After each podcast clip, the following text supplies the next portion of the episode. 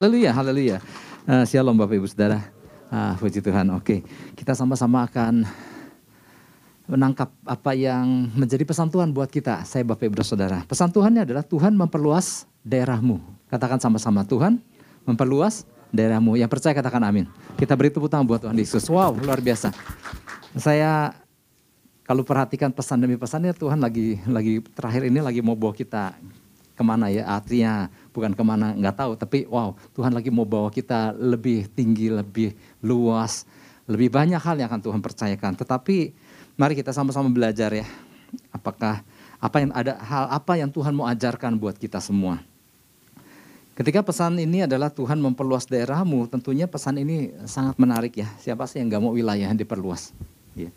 ada wilayah-wilayah yang mungkin sebelumnya tidak pernah kita masuki atau kita datangi atau ada hal-hal baru yang mungkin Tuhan mau lagi mau percayakan sama kita, saya sama Bapak Ibu dan Saudara.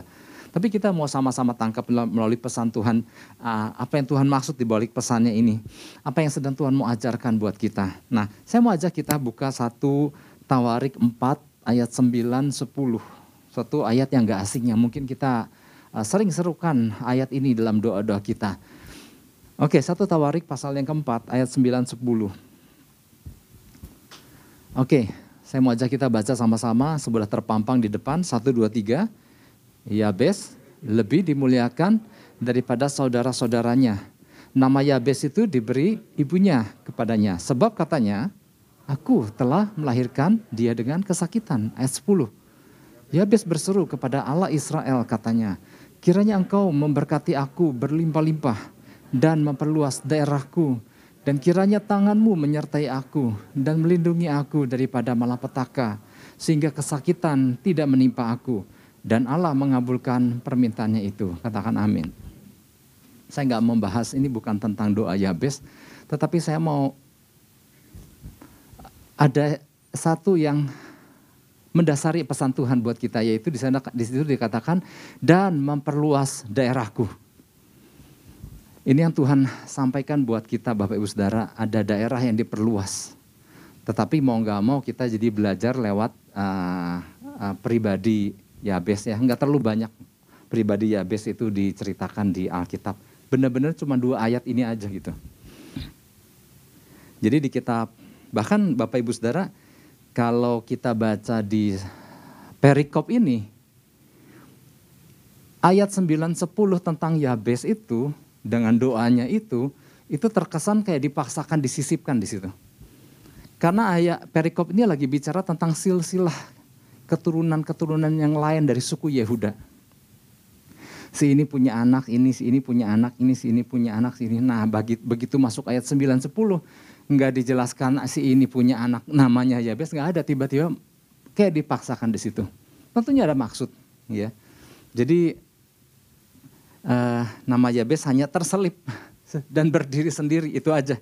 Jadi seolah-olah dipaksakan muncul di antara sekian banyak nama dari daftar silsilah yang panjang dari suku Yehuda. Tapi penulis uh, Tawarik ini rasanya punya alasan. Ya nanti kita sama-sama pelajari. Ya dia merasa perlu untuk memasukkan nama Yabes ini ke dalam daftar silsilah. Betul Yabes adalah keturunan uh, Yehuda. Tapi dia merasa perlu memasukkan nama ini. Ada banyak, ada ratusan nama di situ. Tapi yang merasa perlu memasukkan Yabes dengan doanya itu. Ya. Nah nama Yabes Bapak Ibu Saudara seperti yang tadi kita sempat baca di ayat yang ke-9. Nah, di dalam bahasa aslinya namanya adalah duka cita. Namanya adalah, uh, arti nama Yabes adalah derita atau kesakitan. Nama ini diberikan oleh ibunya setelah ibunya melahirkan dirinya dengan kesakitan yang amat sangat. Sehingga saking sakitnya sampai ia merasa perlu me, me, menyematkan rasa sakit itu kepada si anak yang baru dilahirkan itu. Saudara bisa dibayangkan ya betapa sakitnya sampai ih, anak ini benar-benar dinamakan sesuai dengan apa yang diderita ibunya. Ya, jadi uh, kesakitan atau rasa sakit itu akan selalu di ingat ke dalam pribadi yang bernama Yabes ini ya. Nah, kita tahu bahwa di dalam tradisi timur, di dalam tradisi Yahudi, yang namanya orang tua kalau ngasih nama anak itu pasti nggak sembarangan, apalagi orang Yahudi. Orang Yahudi ya, kita juga pernah, kita juga belajar di dalam identitas kerajaan surga di salah satu pelajaran bahwa nama itu bukan sekedar membedakan A dari B.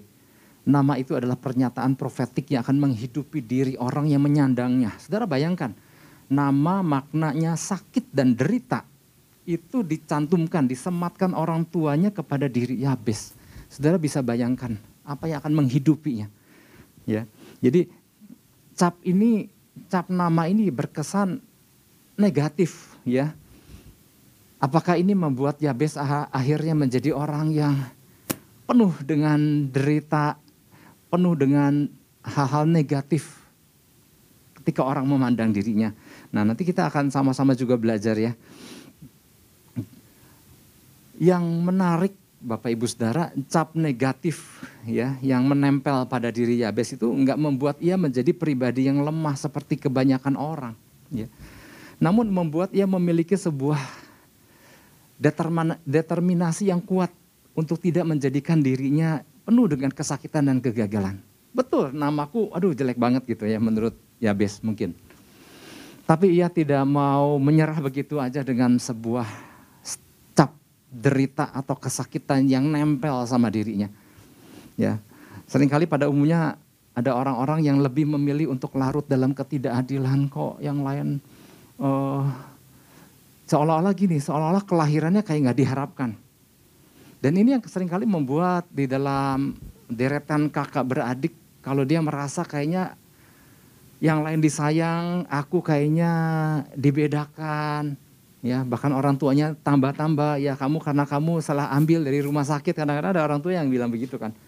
Sehingga kadang-kadang membuat anaknya ya ya ampun aku mah anak yang nggak diharapkan anak yang ketukar di rumah sakit katanya gitu.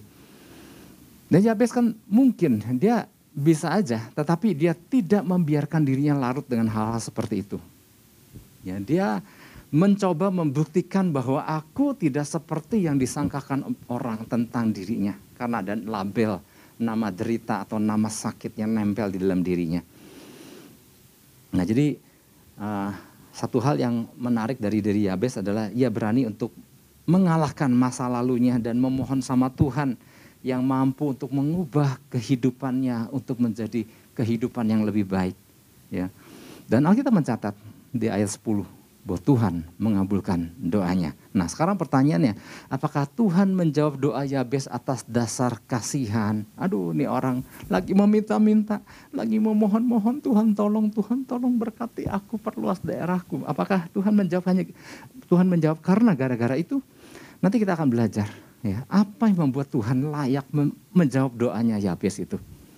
Oke, ini menjadi pesan Tuhan buat kita. Tuhan mau kita memperhatikan baik-baik apa yang Tuhan telah lakukan bagi diri tokoh Yabes ini. Ya, di mana Tuhan memperluas daerah Yabes. Meskipun makna memperluas daerah yang diminta Yabes kepada Tuhan, kalau dalam konteks perjanjian lama, sebenarnya apa sih yang diminta Yabes? Dia betul kan? Kiranya engkau memberkati aku berlimpah-limpah dan memperluas daerahku. Sebetulnya apa sih yang diminta Yabes dengan minta sama Tuhan untuk memperluas daerahnya. Sebetulnya gini, sederhana. Masyarakat di masa itu, ya suku-suku Israel di tanah perjanjian, mereka sudah ditetapkan wilayah-wilayah per suku. Jadi suku Yehuda, karena Yabes berasal dari suku Yehuda, udah punya wilayah tersendiri. Ada wilayah Efraim, ada wilayah Manasya, ada wilayah Yehuda dan suku-suku lainnya. Nah apa sih yang diminta oleh Yabes untuk memperluas wilayahnya adalah gini, wilayah tempat di mana dia tinggal dan mengelola tanah itu. Dia minta Tuhan untuk perluas. Nah nanti kita akan belajar di bagian dalam. Alasan apa kenapa dia minta wilayah pertaniannya di, atau peternakannya diperluas. Jadi sebetulnya konteks memperluas wilayah kadang-kadang di dalam pikiran kita, wah Tuhan akan membawa kita jauh ke luar negeri gitu ya. Tapi kalau kembali lagi kepada konteks di perjanjian lama sebenarnya ya biasanya minta wilayahnya wilayah pertaniannya di, diperluas. Tetapi pesan ini ketika turun atas kita Bapak Ibu Saudara Artinya memang bisa bermakna sama literal bahwa ada wilayah kita nih, kita punya sekian wilayah yang bisa Tuhan perluas, bisa ya, bisa bermakna seperti itu. Tapi juga bisa ber, ber, berbicara tentang ada hal-hal baru yang Tuhan percayakan dalam kehidupan kita. Ada wilayah yang belum pernah kita datangi yang Tuhan mau bawa kita masuki. Ada tanggung jawab baru yang Tuhan mau percayakan ke dalam kehidupan kita. Tapi semuanya adalah mengerucut kepada apa yang dapat menguntungkan kerajaan surga. Perluasan yang menguntungkan kerajaan surga. Ini berbicara Tuhan memperluas wilayah pemberitaan kita. Ini berbicara Tuhan memperluas wilayah pelayanan kita. Ini berbicara tentang uh, perluasan uh, daerah teritorial yang Tuhan mungkin mau percayakan kita di hari-hari ke depan. Jadi semuanya bukan untuk keuntungan diri kita pribadi, tetapi untuk kepentingan kerajaan sorga. Nah ini harus kita tangkap. Jadi bukan semata-mata, ya Tuhan mau bawa aku ke Holy Land, ke Israel jalan-jalan. Bukan tentang itu. Meskipun Tuhan bisa melakukan itu. Enggak ada yang mustahil kok buat Tuhan. Katakan amin. Oke. Nah sebelum kita benar-benar meng mengalami perluasan teritorial. Seperti yang dimaksud Tuhan melalui pesannya ini. Mari kita pahami ada beberapa prinsip yang harus kita pahami. Yang harus kita hidupi terlebih dahulu. Di antaranya adalah gini, ada dua ya, mudah-mudahan keburu. Yang pertama adalah memiliki semangat untuk maju karena menyadari keberadaan diri kita sebagai penerima janji Tuhan. Saya ulangi. Memiliki selamat atau gini, miliki semangat untuk maju karena menyadari keberadaan diri kita sebagai penerima janji Tuhan. Ya. Ayatnya adalah ayat yang 10 tadi ya, yang udah apalah ya, saya nggak usah bacakan lagi. Jadi satu hal yang priba, satu hal yang menarik dari diri, diri pribadi Yabes adalah gini, meskipun orang tuanya menganggap dirinya seperti anak sial istilahnya ya. Gara-gara lu nih, aku jadi sakit gara-gara ngelahirin kamu gitu. Jadi mungkin uh, seolah-olah status Yabes ini seperti anak sial ya, anak yang menjadi penyebab orang tuanya menderita anak yang menjadi penyebab mengapa orang tuanya jadi ngalami sakit. Jadi ya Yabes nggak merasa dirinya terlahir sebagai korban. Nah ini yang luar biasa. Banyak orang yang diperlakukan seperti itu oleh lingkungannya, banyak orang yang diperlakukan seperti itu oleh orang tuanya sehingga dia pun setuju, iya memang aku mah anak geblek, emang aku mah anak sial gitu ya. Sehingga ketika dia menyetujui apa yang dikatakan orang tentang dia, maka ada perbedaan perilaku yang aneh dibandingkan dengan orang-orang seusianya. Tapi apakah Yabes memilih untuk menghidupi itu? Enggak. Dia enggak mau membiarkan cap yang diberikan orang-orang terhadap dirinya dan dia setujui begitu saja. Dia mau membuktikan bahwa aku nggak seperti yang orang-orang itu katakan. Aku nggak seperti yang orang tuaku katakan. Aku nggak seperti yang semua orang-orang cap tentang dirinya. Hal yang negatif. Jadi Yabes tidak mempercayai yang namanya takdir. Ah gua mah ditakdirkan untuk begini, untuk jadi anak yang uh, buruk, aku mau udah ditakdirkan memang dilahirkan seperti ini enggak. Ya bes seseorang yang enggak mempercaya namanya takdir atau segala sesuatu yang udah digariskan atas hidupnya enggak. Karena dia menyadari bahwa dia tidak dilahirkan untuk menjadi seperti apa kata orang. Yabes sadar bahwa ia dilahirkan untuk menjadi seperti apa kata Tuhan tentang dirinya. Nah ini yang perlu kita pahami Bapak Ibu Saudara. Jadi bayangkan apabila si anak menyadari ada nama lemah yang disandangnya, maka ia membayangkan, wah aku mah gak diharapkan, aku mah gak diinginkan. ya. Tapi Yabes nggak larut dengan itu. Ia nggak, ah, yang menarik ini, ia nggak peduli dengan status lahiriahnya. Ia lebih peduli dengan status uh, spiritualnya. Ia lebih mempercayai status status rohaninya bahwa ia adalah seorang anak dari keturunan Yehuda di mana keturunan itu layak menerima janji-janji Tuhan seperti yang Tuhan uh, berikan kepada seluruh suku-suku di Israel. Wah, ini yang luar biasa. Ya, ini yang, yang nanti dari sini kita akan belajar alasan apa Tuhan bisa mengabulkan doa Yabes. Jadi ternyata ada yang menarik ini Bapak Ibu Saudara. Kitab Tawarik ini ditulis oleh Ezra. Dan kita tahu Ezra adalah seorang yang percaya akan janji Tuhan buat bangsa Israel. Ezra adalah seorang yang masuk dalam rombongan yang dibuang ke Babel, tapi yang kemudian dia diutus sama raja yang memerintah pada saat itu untuk pulang ke Yerusalem untuk membangun kembali negerinya. Jadi ia sangat mempercayai bahwa betul ketika bangsa Israel uh, menyimpang dari jalan Tuhan, Tuhan kan bilang, aku akan mencerai beraikan. Dan dia tahu bahwa ia termasuk bilangan ada rombongan yang dicerai beraikan ke tanah pembuangan.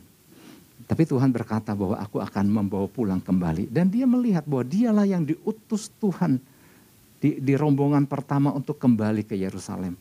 Dan membangun itu sesuai dengan kalau kita perlihat, perhatikan di kitab Ezra di situ dikatakan karena tangan Tuhan yang melindungi aku, karena tangan Tuhan yang melindungi aku. Jadi ada banyak perlakuan-perlakuan spesial yang dialami Ezra. Karena dia percaya ada tangan Tuhan yang menyertai dirinya. Sehingga penggenapan demi penggenapan yang dijanjikan Tuhan tergenapi bagi Ezra dan bagi bangsa Israel. Nah, kenapa sosok Yabes ini masuk ke dalam surat yang ditulis oleh Ezra itu karena Ezra melihat Yabes ini dia bukan dia sebetulnya dia sebetulnya layak menjadi orang lemah tetapi dia jadi orang yang bangkit karena percaya bahwa dia adalah umat Tuhan yang layak menerima janji Tuhan. Maka surat ayat 9 dan 10 itu terkesan seperti kayak dipaksakan karena buat Esra wah ini menarik sekali untuk menyisipkan tokoh Yabes ini. Gak ada asal usulnya tiba-tiba masuk ke situ karena Ezra, penulis Tawarik lebih melihat kepada pribadi sosok Yabes ini. Ya meskipun sudah dicap negatif, tetapi dia nggak mempercayai status kelahirannya, tapi dia mempercayai status kerohaniannya. Siapa dirinya di hadapan Tuhan. Jadi Bapak Ibu Saudara, kata kiranya Yabes berseru ayat 10 ya. Yabes berseru kepada Allah Israel katanya, kiranya engkau memberkati aku berlimpah-limpah. Nah kata kiranya ini bukannya lagi memohon-mohon, mengemis-ngemis. Semoga Tuhan, semoga Tuhan memberkati. Kata kiranya adalah dalam bahasa aslinya adalah im. Im memiliki, memiliki makna suatu kepercayaan yang di mana makna kata kiranya yang lebih kuat adalah gini, sesungguhnya apa pun situasi yang aku hadapi, baik itu sesuatu yang situasi itu masuk akal maupun tidak masuk akal. Di dalam bahasa Inggrisnya apakah situasi itu possible atau itu suatu yang impossible. Tapi aku percaya apa yang bisa dikerjakan Tuhan dalam hidupku. Nah itulah kata kiranya. Jadi kiranya engkau memberkati aku berlimpah-limpah dan memperluas daerahku. Artinya ini, dia lagi mengatakan bahwa aku percaya apa pun kondisi aku, Tuhan mampu karena status kerohanianku sebagai suku yang layak menerima janji Tuhan, maka Tuhan dapat memberkati aku berlimpah-limpah dan Tuhan dapat memperluas daerahku dan seterusnya. Saya nggak bahasnya itu. Jadi inilah kata kiranya adalah sebuah keyakinan yang keluar dari dalam diri Yabes bahwa dia layak untuk menerima ini karena aku bagian daripada keturunan Yehuda yang layak menerima janji-janji Tuhan. Jadi ketika doa ini dikabulkan bukan karena Tuhan kasihan sama Yabes. Ini bukan doa yang meminta-minta doa minta dikasihanin. Aduh Tuhan hidupku sangat buruk hidupku perlu dikasihani. Aku dianggap jelek sama keluargaku jadi Tuhan tolong aku. Nah ingat Doa-doa kita, apa yang kita naikkan adalah doa yang mengemis-ngemis minta minta dikasihanin sama Tuhan. Kalau selama itu doa kita model kayak begitu, maka kita harus menyadari Tuhan menjawab bukan karena dia kesian, karena kita mengasihani diri, bukan itu. Tapi Tuhan menjawab doa Yabes karena Yabes sadar siapa dirinya di hadapan Tuhan. Aku milikmu, Aku berhak menerima janji-janji karena statusku di hadapanmu. Yang ngerti katakan amin. Jadi pertama-tama kita harus tahu siapa diri kita. Anak Tuhan. Jika kita adalah anak maka kita adalah ahli waris. Orang-orang yang berhak menerima janji-janji Tuhan. Bukan orang yang terus mengasihani diri supaya Tuhan kesian. Bahkan ada doa-doa puasa yang sengaja untuk mogok makan supaya Tuhan kesian dan Tuhan mengabulkan. Enggak, puasa bukan begitu. Bukan untuk minta dikasihani Tuhan. Puasa bukan untuk demo di hadapan Tuhan. Mogok makan supaya Tuhan menjawab, bukan itu. Puasa adalah untuk mendekatkan diri sama Tuhan.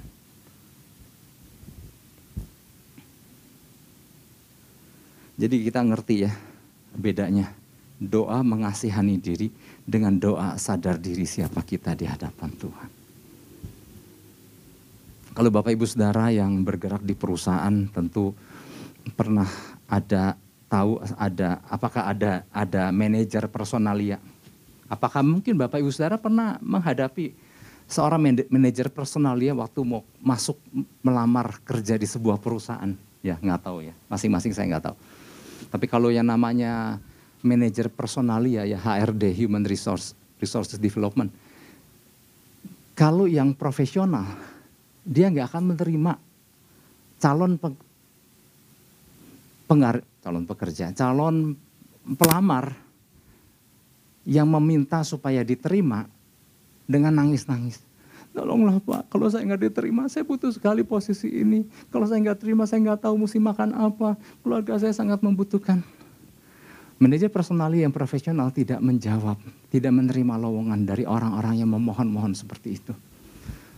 Tapi manajer personali yang profesional, dia akan berkata, dia akan melihat ketika ada orang berkata, aku akan membuktikan bahwa aku bisa menguntungkan, bisa aku bisa memberkati perusahaan ini apabila aku diterima bekerja di tempat ini. Saya akan buktikan kalau saya diterima. Wow. Nah orang-orang yang kayak gini yang yakin siapa dirinya, kebanyakan yang diterima. Ya ini ini sebuah tips buat kita yang mungkin ya ada yang masih melamar di perusahaan. Bukan kita diterima bukan karena kita meminta-minta belas kasihan. Karena kita tahu kualitas diri kita. Aku akan jadi berkat di perusahaan ini Oke, lanjut ya. Nah, sekarang gini, mengapa Yabes minta daerahnya diperluas?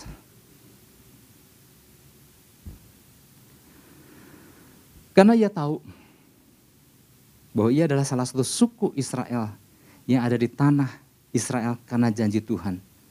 Ia butuh tanah yang diperluas karena ia siap bekerja mengelola lahan yang seberapa pun yang Tuhan akan berikan lebih lagi kepada dia. Dan dia sudah membuktikan. Ia mampu untuk melakukan itu. Jadi dia Tuhan mengabulkan doanya bukan semata-mata karena Tuhan kasihan.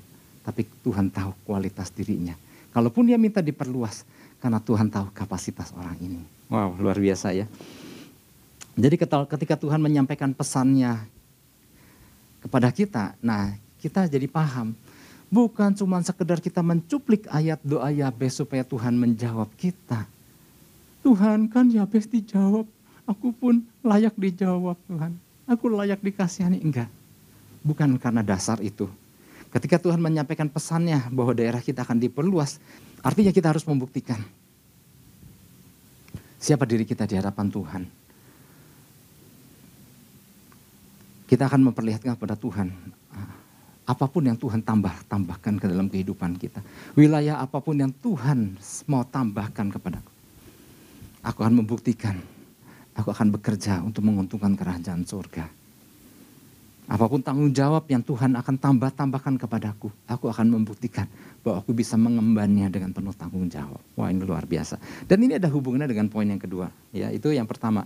Jadi prinsip yang harus kita hidupi terlebih dahulu agar Tuhan memperluas wilayah kita. Yang pertama adalah memiliki semangat untuk maju karena menyadari keberadaan diri kita sebagai penerima janji Tuhan. Yang kedua, memiliki semangat untuk menjadi pribadi yang lebih baik dalam segala hal dari kebanyakan rata-rata orang. Mesti punya tekad itu. Harus punya tekad untuk menjadi lebih baik daripada rata-rata kebanyakan orang. Saya sering kali mengajarkan apalagi kepada calon-calon pengantin, kepada calon-calon pemimpin di dalam rumah tangga.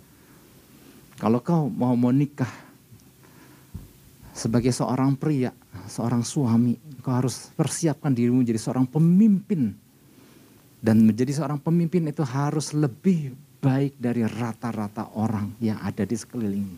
Maka engkau bisa berjalan di depan dan orang lain lihat contohnya. Nah Yabes ternyata Bapak Ibu Saudara, Di dalam satu Tawarik 4 ayat 9. 9a ya. Yabes lebih dimuliakan daripada saudara-saudaranya. Nah ya itu. Ternyata Bapak Ibu Saudara, kalau lihat di dalam terjemahan versi, bukan terjemahan ya, kalau kita lihat di dalam versi The Message, di situ ditulis, Jabez was a better man than his brothers. Yabes lebih adalah pribadi yang lebih baik dibandingkan dengan seluruh saudara-saudaranya. Sehingga itulah sebabnya ia termasuk juga orang yang dihormati. Kalau di sini kan dikatakan Yabes lebih dimuliakan daripada saudara-saudaranya. Di situ lebih jelas, Yabes adalah pribadi yang lebih baik dibandingkan saudara-saudaranya. Itulah sebabnya ia lebih dihormati. Ya. Jadi satu hal yang menarik dalam diri pribadi Yabes, Meskipun ia berada di posisi yang kurang baik di dalam keluarga dan lingkungan, ya soal cap nama tadi. Sikap dan tindaknya, tindakannya telah membuktikan bahwa ia telah membangun dirinya sedemikian rupa untuk membuktikan bahwa dia tidak seperti yang dikatakan orang. Ya Bapak Ibu Saudara ini kita juga pelajari, kalau kita merasa bahwa waduh posisi kita kurang menguntungkan dalam segala hal, dalam dalam suatu hal, kita harus membuktikan. Makanya ingat Bapak Ibu Saudara ketika saya pernah juga sampaikan ini tentang Timotius, seorang anak muda, anak rohani daripada Rasul Paulus yang ditempatkan di kota Efesus dan ini sangat nggak mudah buat seorang anak muda ditempatkan di kota Efesus untuk menjadi pemimpin daripada orang-orang percaya di situ. Ada ada tantangan, ada pengajaran pengajar-pengajar sesat, ada penyesatan-penyesatan yang terjadi, ada kemoralitas yang rendah seperti itu di mana uh, Timotius sempat bimbang dan sempat menjadi gamang. Tapi apa yang dikatakan oleh Rasul Paulus, jangan kau takut, tapi jadilah teladan di dalam banyak hal. Dari perkataanmu, dari kasihmu, dari tingkah lakumu, dari, dari, dari berbagai aspek kehidupanmu. Dan Yabes prinsip yang sama juga dihidupi Yabes. Mungkin ada pandangan-pandangan negatif orang-orang terhadap dia tapi dia nggak mau larut tentang itu. Dia mau membuktikan bahwa aku bisa lebih baik daripada kalian semua. Nah tekad ini harus dimiliki Bapak Ibu Saudara. Kenapa ada anak minder? Karena dia menyerah dengan apa yang dikatakan orang tentang dirinya. Karena dia mempercayai perkataan negatif orang tentang dirinya. Sehingga timbullah orang menjadi orang yang nggak berani untuk ngapa-ngapain. Takut, malu, nggak pede. Tapi kalau kembali kepada prinsip ini, Yabes membuktikan, aku nggak seperti yang kalian katakan. Timotius melalui nasihat Rasul Paulus, dia mencoba membuktikan, aku akan balik memberikan teladan buat kalian. Ini loh yang Tuhan inginkan dalam kehidupanku. Wow, ini keren banget Bapak Ibu Saudara. Ya. Nah kembali kepada prinsip Tuhan tentang perluasan. Beberapa yang waktu lalu kita juga pernah belajar tentang, karena ada pesan tentang pertambahan kan. Nah, prinsip perluasan wilayah ini sejalan dengan prinsip pertambahan Tuhan. Maka di dalam perjanjian lama Bapak Ibu Saudara, kita harus paham. Di perjanjian lama prinsip tentang, kalau iya masih ingat kan dulu pernah disampaikan oleh kalau nggak oleh Saudara Marbun kalau nggak salah tentang penuangan minyak. Ya. Nabi Elisa, ada seorang janda yang dikejar-kejar uh, penagih hutang dan kemudian dia datang ke Nabi Elisa. Nabi Elisa berkata, apa yang kau miliki? Minyak sedikit. Nah kalau gitu ambillah bejana dan jangan terlalu sedikit. Ambillah bejana sebanyak mungkin dan mulai tuangkanlah minyak ke dalam bejana. Sebanyak bejana yang dia siapkan, sebanyak bejana yang dia sediakan, sebanyak itu pula minyak akan terus mengalir. Nah, kita ngerti ya, paham prinsip pertambahan adalah sebanyak bejana yang kita siapkan. Dan sebanyak itulah tanpa batas Tuhan terus menuangkan dalam kehidupan kita. Jadi intinya adalah gini, berani gak kita menyiapkan bejananya untuk Tuhan tuangkan? Yaitu di dalam perjanjian lama prinsipnya itu. Kalau di dalam perjanjian baru, prinsip tentang hal ini dapat kita temui di dalam kisah tentang talenta, hamba yang diberikan talenta. Kepada hamba yang bisa mengelola seberapapun yang diberikan talenta, dipercayakan talenta menurut kesanggupannya oleh sang tuan, maka kepada hamba tersebut ditambah-tambahkan sama tuannya. Bahkan kepada hamba yang gak bisa mengelola diambil dan diberikan kepada hamba yang bisa mengelola talenta. Artinya apa Bapak Ibu Saudara? Suatu kepercayaan akan atau tanggung jawab yang lebih besar akan terus diberikan kepada mereka yang setia dan bertanggung jawab dengan perkara-perkara kecil sebelumnya. Prinsipnya itu. Jadi kalau dipadankan dengan prinsip perluasan wilayah, maka jadi begini, suatu wilayah yang lebih besar akan dipercayakan kepada siapa yang telah setia dengan wilayah kecil yang dipercayakan sebelumnya. Jadi ketika Tuhan memberikan pesannya bahwa dia akan memperluas wilayah kita, betul, hore, puji Tuhan, Tuhan akan memperluas wilayahku. Tetapi wilayah itu akan diberikan kepada orang-orang, kepada siapa yang telah setia dengan wilayah-wilayah kecil yang mungkin Tuhan sedang percayakan saat ini. Jadi kalau dikatakan bahwa Yabes lebih baik dibandingkan dengan saudara-saudaranya, he was a better man than his brothers. Artinya ia lebih baik dalam segala aspek dibandingkan dengan saudara-saudaranya. Artinya gini, mungkin ia mengelola sesuatu lebih baik daripada saudara-saudaranya. Artinya mungkin dia mengerjakan seberapa kecil lahan yang dipercayakan kepadanya selama ini dengan lebih baik dibandingkan dengan saudara-saudaranya. Maka atas dasar itulah Yabes dinilai Tuhan layak untuk menerima perluasan wilayah oleh Tuhan. Karena Yabes menghidupi prinsip itu. Jadi doa Yabes yang terkenal itu bukan doa tentang meminta-minta kepada Tuhan, tetapi bicara tentang seseorang yang telah membuktikan kepada Tuhan bahwa dirinya layak untuk menerima apa yang Tuhan janjikan kepada dirinya, karena ia telah membuktikan setia. Nah hari ini apa yang Tuhan percayakan kepada kita? Buktikan bahwa kita bisa lebih baik daripada orang-orang sekeliling kita yang mau katakan amin. Dimulai dari lingkup terkecil Lingkup terkecil apa sih? Mungkin di tengah-tengah keluarga. Aku capek kalau dianggap menjadi seorang yang tidak diperhitungkan. Aku nggak mau lagi dianggap seorang yang nggak bisa berbuat apa-apa lagi. Aku nggak mau lagi dianggap seorang yang malas untuk datang ibadah sama Tuhan. Aku mau membuktikan aku bisa lebih baik daripada orang-orang di sekeliling aku. Ini yang membuat Tuhan melihat kalau engkau setia dalam perkara-perkara kecil, engkau akan diberikan tanggung jawab untuk perkara yang lebih besar. Pertanyaannya, apakah kita sudah membuktikan bahwa selama ini kita telah menjadi pribadi yang lebih baik dibandingkan dengan orang-orang di sekitar kita? Ya. Mari Bapak Ibu Saudara, ada satu pertanyaan yang kita boleh tanyakan sendiri kepada Tuhan. Pertanyaannya gini, apa yang membuat aku layak diberikan perluasan wilayah sama Tuhan? Tanyakan itu sama Tuhan. Mengapa aku harus nerima perluasan wilayah daripadamu Tuhan? Hal apa yang telah aku buktikan bahwa aku layak menerima itu? Itu hal yang pertama. Yang kedua, apakah selama ini kita sudah membangun relasi dengan lebih baik sama Tuhan? Karena gini ternyata Bapak Ibu Saudara, prinsip perluasan wilayah ini ada hubungannya dengan apakah selama ini kita sudah membangun hubungan lebih baik sama Tuhan. Kalau kita pernah membangun, kalau kita pernah membangun, kalau kita pernah membaca tentang hal perluasan wilayah yang ditulis oleh Nabi Yesaya, ternyata ada kaitannya.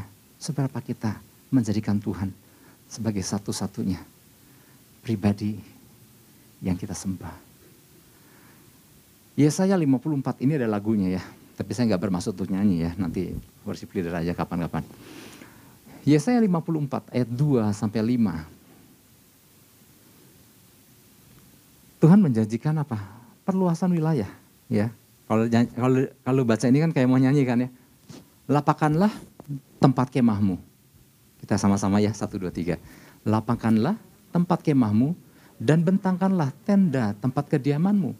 Janganlah menghematnya, panjangkanlah tali-tali kemahmu dan pancangkanlah kokoh-kokoh patok-patokmu ayat tiga. Sebab engkau akan mengembang ke kanan dan ke kiri Keturunanmu akan memperoleh tempat bangsa-bangsa dan akan mendiami kota-kota yang sunyi. Ayat 4. Janganlah takut sebab engkau tidak akan mendapat malu. Dan janganlah merasa malu sebab engkau tidak akan tersipu-sipu. Sebab engkau akan melupakan malu keremajaanmu dan tidak akan mengingat lagi aib kejandaanmu. Ayat 5. Sebab yang menjadi suamimu ialah dia yang menjadikan engkau. Tuhan semesta alam namanya. Yang menjadi penebusmu ialah yang maha kudus Allah Israel, ia disebut Allah seluruh bumi. Poinnya ada di sini. Dialah yang selama ini tempat di mana kita menjalin hubungan dengan sebuah keintiman. Dan ini yang menjadi alasan buat Tuhan akan memperlebar patok-patok kemah kita dan membawa kita pergi ke kanan dan ke kiri untuk memperluas kerajaan surga. Ya mau katakan amin. Kita beri tepuk tangan buat Tuhan Yesus. Haleluya. Kita berdoa Bapak Saudara.